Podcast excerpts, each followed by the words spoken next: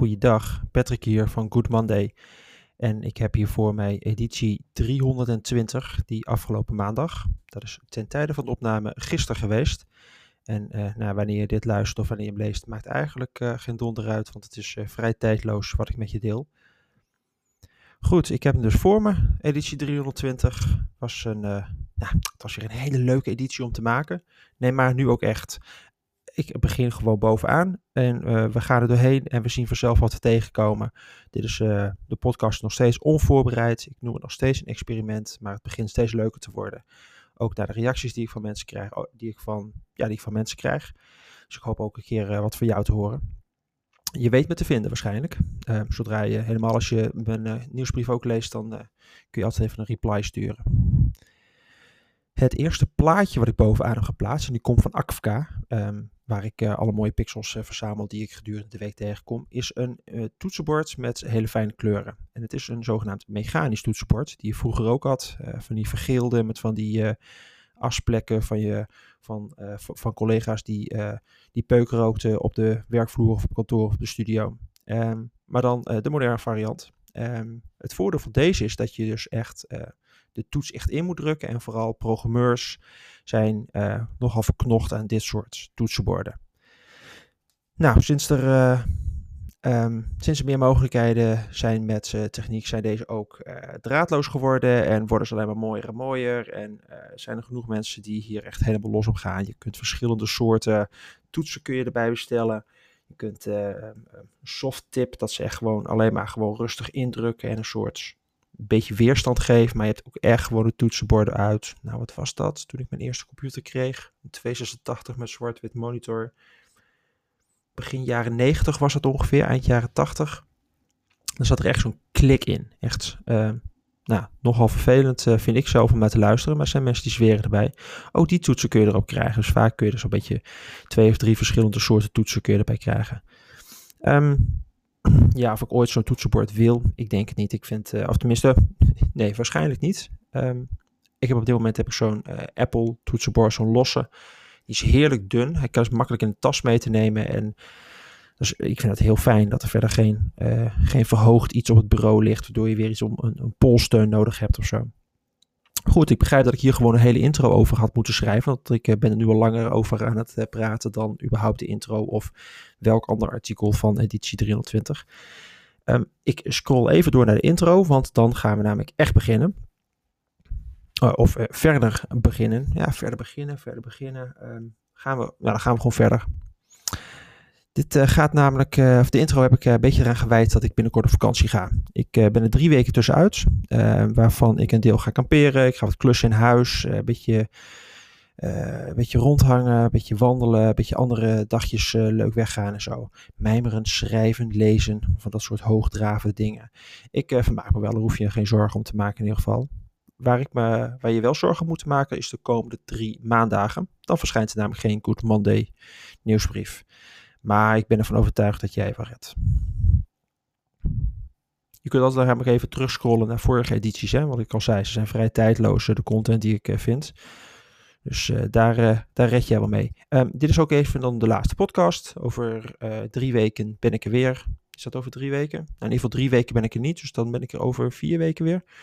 Goed, um, wij spreken elkaar in ieder geval spoedig weer. Um, we gaan nu even doorscrollen naar de rest van de inhoud van de nieuwsbrief. Uh, beginnende met het hoofdartikel. En dat is een marmeren beeld met een volledig transparant effect.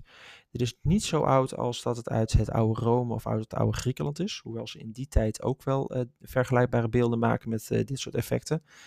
Um, dit is van de Italiaanse Giovanni Straza. En is niet zo heel oud. Die voor mij iets van 40, 50 jaar oud of zo, dit beeld.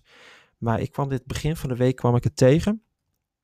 En uh, het beeld heeft me, haha, beeld, uh, pun intended, uh, heeft me niet losgelaten uh, tot met nu eigenlijk, de, nu de opname van de, van, van de podcast loopt. Dit is zo'n tof effect dat je zo'n transparantie kunt bereiken met een volledig hard en ondoorzichtig materiaal als marmer. Echt zo bijzonder. Het is een vrouw die uh, gesluierd is en je ziet door de sluier zie je haar gezicht en haar, um, ja, je, moet het, je moet het gewoon zien. het eerste artikel in de, in de nieuwsbrief. Vooral even kijken. Tweede is, wat ik heb gevonden, is uh, Sonum. Sonum. Beetje een gekke, beetje een gekke naam, met dubbel U. Maar het is een, een online geluidsbewerkingstool. En het is nog niet live. Je kunt je wel inschrijven voor de beta. Dan krijg je vanzelf een uitnodiging. heb ik gedaan, dus binnenkort hoop ik dat te kunnen testen. Uh, je hebt in de browser, neem je je audio op. Uh, iemand anders kan ermee verder gaan en weer iemand anders kan er weer mee verder gaan. Dus als voorbeeld zou ik bijvoorbeeld um, de podcast zelf kunnen opnemen. Uh, iemand anders zou de weet ik, interviews of geluidseffecten of een achtergrondmuziekje of een commercial erin kunnen, erin kunnen editen. En vervolgens kan hij weer naar iemand anders of naar mijzelf weer teruggaan om om te publiceren of de, te exporteren als mp3 en dan vervolgens als podcast uit te brengen. Allemaal in de browser. Ehm, het is eigenlijk gewoon Figma, maar dan voor audio. Heel erg tof. Ik ben heel erg benieuwd hoe dat uh, precies gaat werken. Dan heb ik nog een. Uh, ik, ga nog twee, ik ga nog twee artikelen behandelen. Het uh, volgende gaat over een bal. Een bal die Nike heeft ontwikkeld.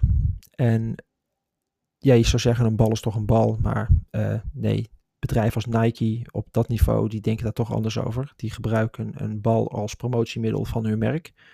Niet zo gek, want het is hun, uh, hun sport.